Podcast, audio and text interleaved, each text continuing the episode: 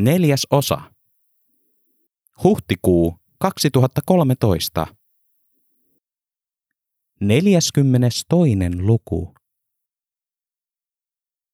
Heikki Korhonen tepsutteli aamutakissa Raivon hoitolan laajaan yhteistilaan varaamaan itselleen aamun sanomia. Niitä oli jaossa 4, ja ne olivat yleensä hujan hajan siellä ja täällä. Useimmiten asukit eivät ymmärtäneet lehtiä tuoreiksi ja rupesivat taittelemaan niistä orikameja. Niinä päivinä Heikkiä sapetti. Nyt löytyi lehdet siististi pinosta. Äkkiä kainaloon ja takaisin Hilman viereen niitä lukemaan ääneen. Vaimo heräili sängyltään. Heikki silitti tämän ohueksi käyviä hiuksia ja hyssytteli, ettei rupeaisi huutamaan. Jos rupeaisi, hoitajat tulisivat aamutoimille vikkelämmin ja veisivät puolisoa koko päivän kaikkialle, eikä sitten Hilman kanssa kerkeäisi olla ollenkaan. Hilma pysyi tyynenä ja tuijotti silmiin. Ei puristanut kättä, mutta se oli yhä lämmin. Heikki kertoi tuoneensa aamun lehden ja että rupeaisi nyt lukemaan siitä, mitä tapahtui näiden turvattujen seinien ulkopuolella. Lisäsi, että mitä tahansa siellä olisikin, täällä oltaisiin tallessa. Tänne ei Talvivaaran uudelleen lumien sulamisen yhteydessä falskaamaan ruvenneen altaan paskavedet yltäisi. Ei Hilma ruvennut huutamaan vieläkään. Heikki taitteli varovaisesti lehden auki ja kömpi puolittain vaimonsa päältä hakemaan yöpöydän lukulasit. Vaikka niin paljon Liisa tästä maksoi, siltikään ei Naton mies hommannut toista yöpöytää. Hän hahmotti lasit päähänsä ja vetreytti suunsa. Avasi ensimmäisen sivun ja ryhtyi lukemaan ääneen, mutta ei huomannut järkytykseltään katkaisevansa ääneen luvun kesken kappaleen. Se uutinen oli mullistava. Mädätetty paljastaa mädän. Sirkka Topparin verkkojulkaisusta syntymässä valtava kohu. Toimittaja Taisto Laine. Toimittaja Sirkka Toppari, 48, julkaisi eilen illalla Uuden Suomen blogissa kirjoituksen, jossa hän väittää paljastaneensa koko Kainuun mittaisen vehkeilyjen suman, joka liittyy Finland Solutionsin Kainuun toimipisteeseen. Pitkän artikkelin yhteyteen Toppari on liittänyt 80 sivun mittaisen e-kirjan, joka on vapaasti ladattavissa kenen tahansa luettavaksi. Kaikki lähti siitä, kun sain Kajaanissa yllättävän siirron autojulkaisun verkkolehden toimittajaksi, Toppari aloittaa. Koin siirtämiseni olleen niin epäreilua, että päätin tutkia, mitä sen takana oli. Väitteet ovat rajuja, melkein liian rajuja uskottavaksi. Topparin mukaan hänen siirtämisensä takana on Pentti Heikkinen Solutions, joka ei kestänyt kriittistä uutisointia Talvivaaran kaivososakeyhtiön toiminnasta. Toppari kirjoittaa, sitaatti, Pentti Heikkinen ei ole mikään puhdas pulmunen, vaan toiminut häikäilemättömästi ja raivannut elämänsä varrelta tieltään kaikki esteet, jotka ovat asettuneet poikkiteloin hänen eteensä. Jo kurkistus hänen menneisyytensä paljastaa uljaan kuoren alta häijyn ihmisen, jolla on ollut tilillään alkoholimerkintä kostamuksesta, vanhan sosiaalivirkailijan omaisuuden anastus sekä veronkierto vuolukaupoissa. Solutionsin toimessa Heikkinen on muun muassa omin päin vakoillut haltuunsa yksityisiä potilastietoja Kajaanin maakuntahallinnon sosiaali- ja terveyshuollon uudistusta vastaan, aiheuttanut potkuja jokaiselle kritisoineelle, vainonnut paperitehtaan työläisnaisen perhettä, välillisesti tappanut viattoman herttua Poron ja väitetysti patsasta puhunut kaikkien rakastaman Oskari Oravan. Ja tässäkö on mies, jota yleisesti pidetään Kainuun messiaana? Sitaatti päättyy. Toimitukseemme tulee tarkistettavaksi päivittäin kymmeniä vastaavia lähteitä, jotka väittävät mitä väittävät. Topparin lausunnoissa on kuitenkin todellisempi ote. Uusi sitaatti. Kun kirjoitan tätä, tiedän, ettei minua uskota. Kainuulaiset ovat parjanneet minua ja tutkimustani, ja minua pidetään äksynä ikimenkkaisena etelän vetkulina. Mitä tahansa kirjoitankin tai väitänkin, saan vääjäämättä lokaa niskaan. Mutta yksikään änkyrä ja vastarannan kiiski ei voi epäillä Talvivaaran entistä osastopäällikköä Marjo Aholaa, joka vahvistaa väitteeni ja sanoo, minä luotin Pentti Heikkiseen.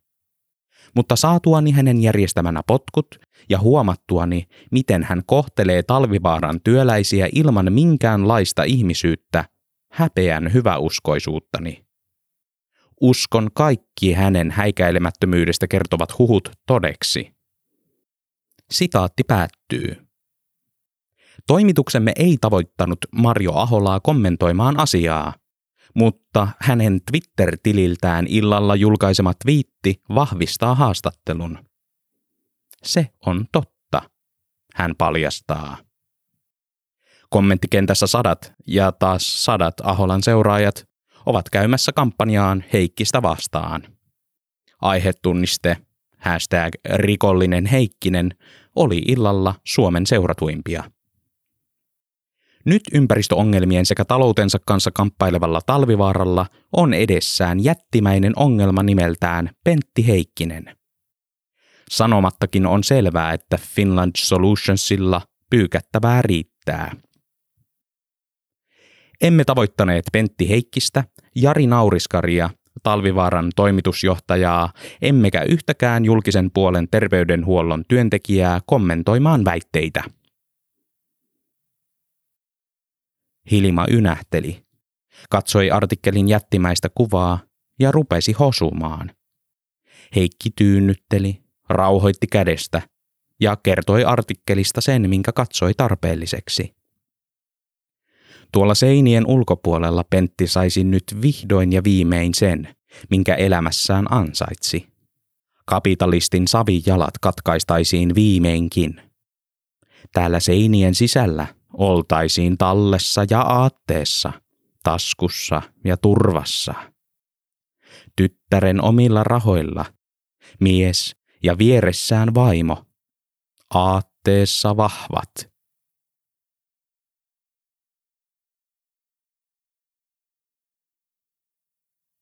Ei Nauriskarin olisi tarvinnut välttämättä tehdä ukemiloikkaa kotitalonsa roskisten taakse, hiljaisempikin lymyäminen olisi riittänyt. Vaan paniikki ei tuntenut fysiikan lakeja, eivätkä vaanivat toimittajat varmasti osaisi tunnistaa 20 metrin päässä maassa pyörivää miestä tyylipuhtaaksi yritysjohtajaksi. Tilanne oli katastrofaalinen. Jokainen maan toimittaja oli tullut pihapiiriin haaskalle. He haistoivat kuolevan yrityksen ja tukalan yritysjohtajan hien ja ripustaisivat ristille, josta voisi nousta takaisin arvostetuksi mieheksi kirjoittamalla paljastuskirjan. Se täytyi tehdä, mutta kirjan aika olisi vasta 50 päästä. Siihen asti pitäisi olla koko kansan sylkykuppi. Saatanan toppari. Nauriskari sähisi. Potkut tästä Pentille seuraisi, se oli selvää. Olisi sen hoitanut aiemminkin, mutta puhelimen tyhjentyneellä akulla ei paljoa irtisanottu. Takaisin Espoon konttoriin ei ollut asiaa. Se oli pommitettu toimittajia täyteen 0,5 kilometrin säteellä. Nauriskari tunnusteli taskut. Passi ja lompakko oli mukana. Niitä ei tarvitsisi lähteä taakse metsästelemään. Jotenkin tästä piti kuitenkin päästä lentokentälle, ja taksi herättäisi liikaa huomiota. Nauriskari teki roskisten takaa ukemin takaisin kadulle ja lähti luikkimaan penkkaa pitkin kohti Vantaata. Pääsi ensimmäisestä toimittaja-ansasta ohi, mutta huomasi 100 metrin päässä uudet toimittajien autot siistissä rivissä ja poikittain. Tiellä ja penkalla. Nalkissa oltiin. Nauriskari ei ollut ainoa jalankulkija. Jalkakäytävää pitkin käyskentelevät juopot, hullut, työttömät ja muut elämän surkastuttamat konttailivat Nauriskarin ohi jatkamaan surkastuvaa elämäänsä seuraavassa pisteessä. Toimittajat eivät näihin likapesäkkeisiin edes katsoneet. Nauriskari sai idean. Taktiikkaa oli käytettävä hyväksi. Hän asetti takkinsa pään yli, meni kontalleen, asettui keskelle likaista ihmisletkaa ja piti vauhdin matalana, raahusti raaja kerrallaan eteenpäin ja vilkuili välillä edessään seisovia toimittajia, jotka väistivät ohikulkijoita, vaan eivät luoneet silmäystäkään päin. Hän pääsi haaskalintujen ohi, nousi pystyyn ja huomasi 100 metrin päässä uuden lauman. Noitui ja palasi konttaamaan.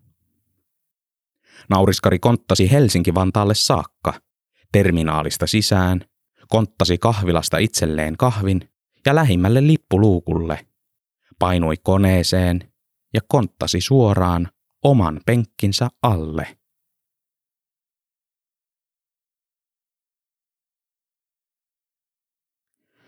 Vaikka Pentti Heikkinen Solutionsin toimiston ikkunoiden sälekkaihtimet olivat kiinni, pystyi sisätiloista käsin huomaamaan tuulipukujen vauhdikkaista liikkeistä satojen ihmisten vihan. Topparin paljastusartikkeli ja Aholan twiitti aiheuttivat tämän toiminnan. Sisällä toimistossa Abdullah makasi säkkituoli suojanaan ja rukoili pääsyä takaisin konflikti kotimaahansa, jossa olisi pienempi mahdollisuus tulla lynkatuksi kuin täällä. Tuukka puolestaan keskittyi viime hetken hedonismiin ja tunki jääkaapista viikon vanhaa synttärikakkua ja kuukauden vanhoja kanankoipia suuhunsa. Jos oli menehdyttävä, menehdyttäisiin sitten ennemmin ylensyöntiin ja salmonellaan kuin verenhimoisen kansan rabieskynsiin. Pentti istui pöydän alla, kasasi itselleen suojaa ja yritti soittaa Pekalle, vaikka tämä ei vastannut. Vähät nyt mistään näkemättömyyssopimuksista. Korhosten luokse piti päästä. Se olisi viimeinen turvasatama, johon äykeä ihmislauma ei yltäisi. Pekka ja Liisa voisivat korjata tilanteen paremmaksi, uskoi Pentti. He voisivat kertoa, että kaikki, mitä tässä tehtiin, tehtiin heidän vuokseen. Pentti yritti soittaa, yritti uudelleen ja taas uudelleen. Lopulta viimein tuuttaus katkesi ja joku vastasi. Anteeksi kun soittelen, mutta tässä on nyt kummallinen tilanne ja minua vihataan. Pääsisinkö minä sinne? Pentti kysyi ja huomasi ikkunan läpi talikon varjot. Miksi mä sut tänne päästäsin? Nainen puuskahti. Pentin sydän säkenöi, teki voltin ja jäi tärisemään rintalastaan. Aiheutti hengen salpautumisen. Penttiä tärisytti ja itketti. Olo oli samalla lohdullinen ja turvallinen. Se oli Liisa. Ulkoa kuului mouruna ja talikoiden kalke. Nyt oli kiire. Pentti rukoili pääsevänsä Liisan luokse, jossa lukko oli iso, eivätkä mitkään vaarat pääsisi sisään vaatimaan mahdottomia tai raatelemaan. Voitaisiin yhdessä miettiä ratkaisuja ja palata sitten töihin ja elämään hyvää elämää ystävän kanssa. Heikin ei tarvitsisi tietää tästä mitään, jos se siitä oli kiinni. Kaikki järjestyisi ja järjestettäisiin. Kun Pentti lopetti puheensa, Liisa aloitti ja puhdisti sillä hetkellä keuhkonsa kaikesta pahasta. Maailmassa ei ollut kuin hän ja sivummalla istuva Pekka, joka oli haudannut päänsä käsiinsä ja itki. Ei velkoja, ei mitään. Tästä ei Pentti enää nousisi. Liisan sanat moukaroivat Pentin sisintä samaan tapaan kuin nyrkit ikkunaa. Liisa sätti Pentin elämän ja työn, sätti miehen onnettoman olemuksen ja parjasi tätä hulluksi. Että Pentti oli vain raukka ja pelkuri, joka on ihan itse pilannut oman elämänsä. Elämän, johon eivät he haluaisi ikinä ottaa osaa. Eikä Talvivaaraan ole hän koskaan halunnutkaan. Pahan miehen pahan sydämeen. Sitä paitsi Toppari oli haastatellut häntäkin. Ja voi että puhuminen tuntui hyvältä. Sitten Liisa sulki puhelimen, eikä vastannut enää koskaan. Ovea tahottiin ja se pullisteli saranoistaan. Luova luokka luikki pöydän alle Pentin seuraksi. Kaikki sulkivat silmänsä ja toivoivat lynkkauksen olevan kivuton. Sitten soi sireeni. Voimakas ja raju, niin kuin ukkosilma. Sen ääni vinkui oven taakse ja peitti alleen kiukun, sai ihmiset pitelemään korviansa hetkeksi ja Nauriskarille mahdollisuuden huutaa avaamaan ovi. Tuukka ryntäsi kakkua oksennellen pöydän alta, avasi lukot ja antoi tilaa Nauriskarille, joka perääntyi hitaasti megafonia pidellen toimistoon ja piti sireeniä päällä, kunnes ovi saatiin taas kiinni.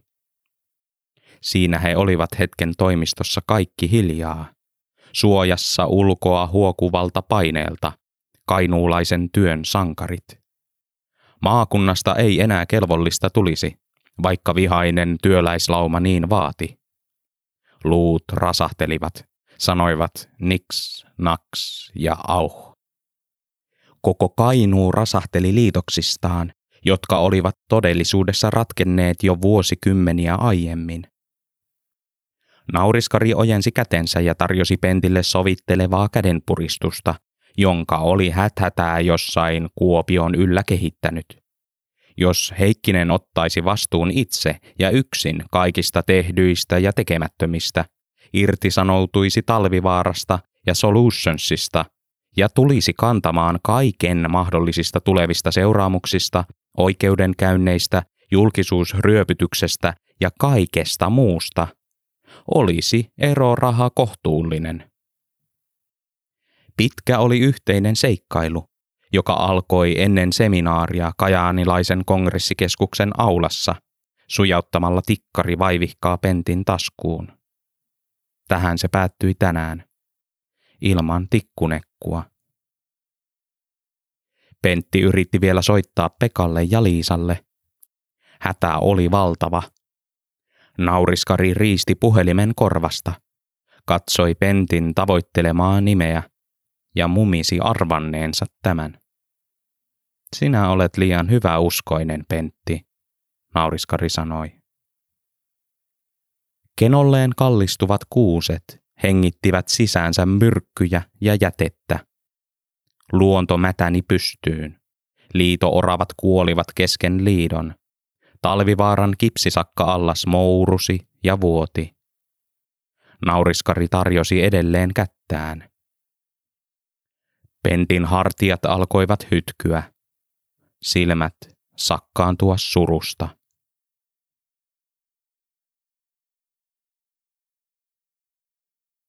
Minä, Pentti Heikkinen, otan täyden vastuun kaikesta siitä, mistä minua ikinä voidaankaan syyttää.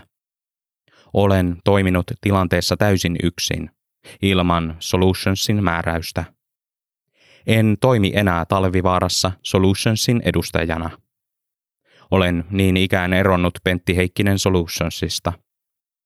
Kainuun Solutions jatkaa Tuukka Pyykkösen ja Abdullah Halmasaarin voimin.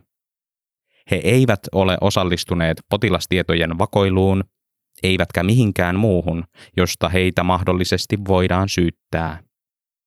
Toivon, ettei heihin kohdistettaisi vihaa tai äkeyttä, sillä he eivät ole tähän kaaokseen syypäitä.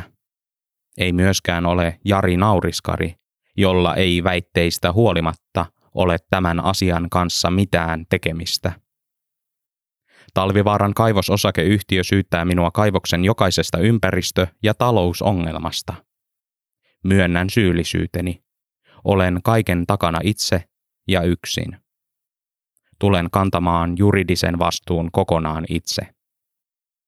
Samalla puhdistan sydämeni ja kerron, että olen yrittänyt pimittää Talvivaaran rikkivetyvuotoa. Minä olen myös yksin vastuussa Sirkka Topparin siirrosta. Olen yksin vastuussa Kainuun sote-kokeilun epäonnistumisesta ja paisuneista kuluista.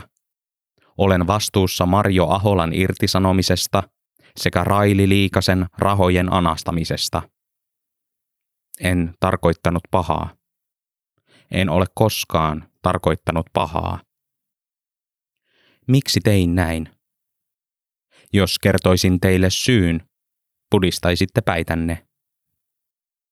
Toivottavasti joku jossakin on minulle vielä suopea.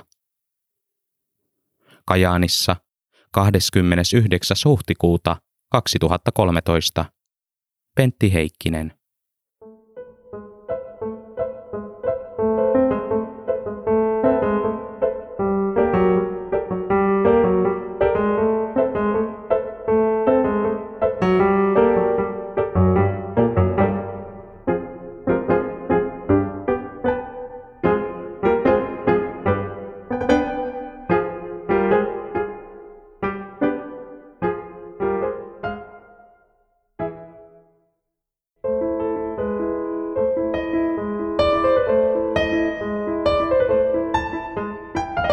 Epilogi.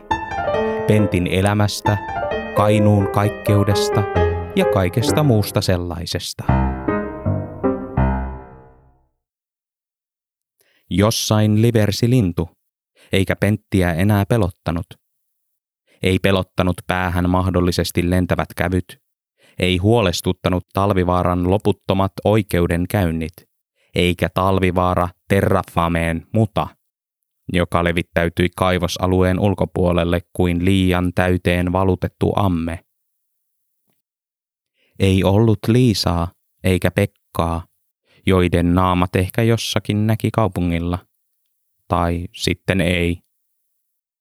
Ei ollut oikeastaan enää Kainuutakaan, jonka valtava työttömyysprosentti oli vaihtunut yhdessä vaiheessa massiiviseksi työvoimapulaksi, mutta yksikään firma ei uskaltanut laajentaa toimintaansa, kun ei ihmisiä vaan saatu enää töihin.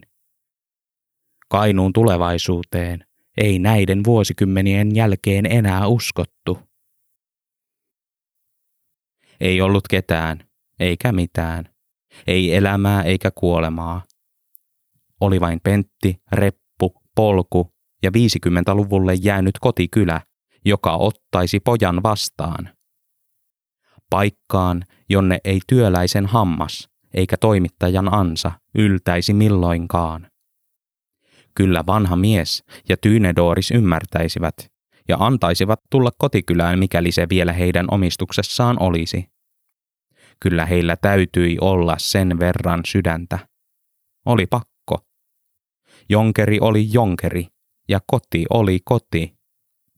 Ei olisi ikinä pitänyt lähteä sieltä. Pentti askelsi kenolleen kallistuneiden kuusten välistä pellon reunaan, kiersi mäen ja nousi sitä pitkin rauhallisena, varmana ja tyytyväisenä siihen, ettei hänen ja jonkerin väliin jäänyt kuin mäen nyppylä, jonka harjalla voisi hetkeksi heittäytyä tuulta vasten ja antaa ilman täyttyä keuhkoista, ennen kuin palaisi kotitorppaansa, iskisi puukon pöytään ja käpertyisi elämästä tuonelaan. Hän pääsi mäen harjalle, istahti kannon nokalle ja yritti kuvitella sumuverhon läpi paikkaa, jossa kotitorppa sijaitsisi.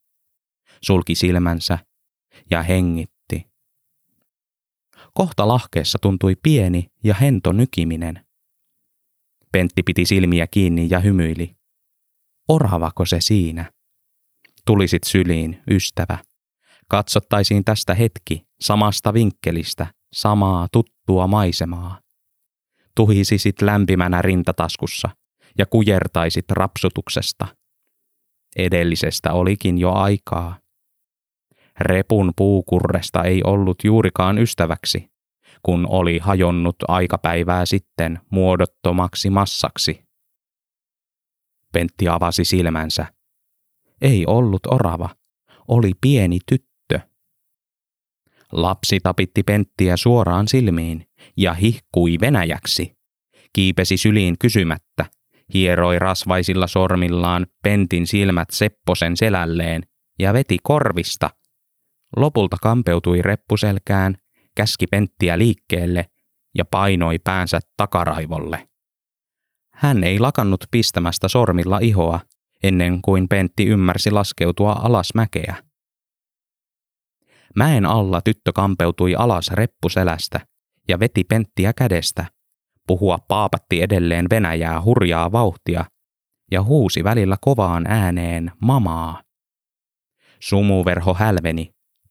Sen läpi erottui ensin ihmisiä ja maailman pyörä, sitten pelto ja valtava määrä ihmisiä. Kotitorpan paikalta kohosi valtava Pentin naama, korvat kuin oravalla ja kyrilliset kirjaimet somisteltuna kaareksi pään ylle. Maailman pyörän alapuolella sijaitsi valtavat määrät kojuja, joiden juurella hattaraa mussuttelevat lapset ja nakkia natustavat aikuiset ostivat kuvakirjoja ja tekokorvia vieraalla valuutalla. Oliko tämä jonkeri? Ei voinut olla. Täällä oli elämää. Kun tytön kailotus kiinnitti yleisön huomion, alkoi kansa välittömästi hihkua ja hurrata. Ihmiset riemuitsivat ja nauroivat venäjäksi, hyppelivät paikallaan kuin pienet oravat, osoittivat Penttiä sormella ja heittivät karkkipapereita otsaan. Lopulta he saartoivat Pentin täysin, ujelsivat ja hurrasivat. Kohta ringin reunalle pelmahti Tyyne Dooris, vanha ukko selässään. He sukelsivat massan läpi, tunnistivat Pentin ja ilostuivat, saapuivat luo ja antoivat yleisön mylvinnän sykkiä riemua jokaisessa solussaan, ennen kuin kysyivät Pentiltä, oliko pääsylippu jätti suosittuun Bolshoi-Malyshin teemapuistoon maksettu.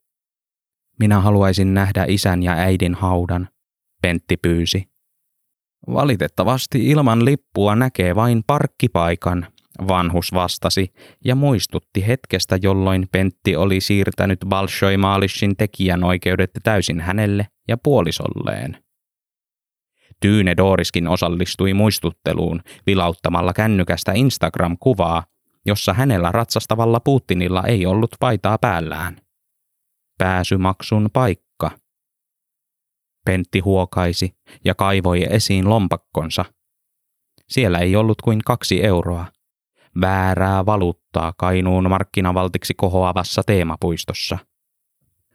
No kyllä tässä sopimukseen päästään, vanha mies hymyili, työnsi eurot takaisin Pentille ja lupasi esitellä henkilökohtaisesti omistamiaan maita, mikäli Heikkinen suostuisi pääsylippua vastaan tekemään yhden vaivaisen 10 minuuttia kestävän vastapalveluksen. Lupaus oli irvokas, mutta sille ei ollut vaihtoehtoja. Pentti suostui. Tyyne Dooris nappasi miehensä toiselle olalle, Pentin toiselle, ja potki liian innokasta väkijoukkoa kauemmaksi matkallaan haudoille. Joukko hihkui ja alkoi kerätä käpyjä. Myös teemapuiston työntekijät keskeyttivät työnsä ja heiluttelivat hattujaan. Tyyne Dooris viskasi vanhuksen ja Pentin maahan hautojen kohdalla, jotka oli jätetty melkein ennalleen. Hautakivien päälle oli laitettu kyrilliset kyltit, joissa ilmoitettiin Bolshoi-Malyshin vanhempien nukkuvan tässä paikassa iloista untaan. Vaikka hautarauha oli enimmäkseen säilytetty pienellä aitauksella, kyllä aitauksen sisäpuolella oltiin käyty. Multaan työnnetyt karkkipaperit sen paljastivat. Voisinko minä jäädä tähän ihan pieneksi hetkeksi yksin? Pentti pyysi. Vanha mies antoi Pentille 2 minuuttia omaa aikaa ja Tyyne Dooris murahti sinetiksi. He siirtyivät kohteliaasti aitauksen reunalle ja sulautuivat hetkeksi satoihin muihin silmäpareihin, jotka seurasivat edelleen tiiviisti Pentin tekemisiä. Pentti asettui hautojen päällä selälleen. Sulki tivolimusiikin ja ihmisten räiskyvät kännykkäkamerat kuulokentästään ja kuunteli maan huminaa. Tervehdys, isä ja äiti. Tämä jonkerin maa sykki elämää, mutta kuulitteko tekin sen? Tunsitteko ne 10 puskutraktorit, jotka viimein käynnistettiin ja jotka lanasivat kotitalon? Mitä mieltä mahdoitte olla sen paikalle rakennetusta pojan jättimäisestä naamasta? 2 minuutin päästä vanhus antoi Tyyne Dooriksen kantaa itsensä Pentin luokse. Haudat oli nähty. Oli aika täyttää toinen puoli sopimuksesta. Pentti ei halunnut. Hän kääntyi vatsalleen ja alkoi kaapia multaa silmiinsä ja suuhunsa, ruoppasi selän täyteen maata ja toivoi maan imevän välittömästi syleilyynsä. Ota omaksesi. Isän ja äidin syli oli parempi kuin minkään maailman sopimus. Vanha mies huokaisi ja pyysi puolisoaan nostamaan Pentin pystyyn. Tyyne Dooris totteli, nosti Pentin ilmaan ja laski maahan niin, että multa pölisi. Sitten hän urahti, kaivoi taskustaan ylimääräiset irto-oravan korvat ja asensi ne nyrkillä Pentin kalloon. Vanha mies kääntyi itse yleisön puoleen ja teki hauraalla, mutta vakaalla äänellä iloilmoituksen. Ilouutinen, ystävät! Seuraavan 10 minuutin ajan saatte syöttää rakastamaamme Bolshoi-Malyshia kävyillä. Jos häntä syöttää tarpeeksi, on hän luvannut esittää iloksemme kevättanssin.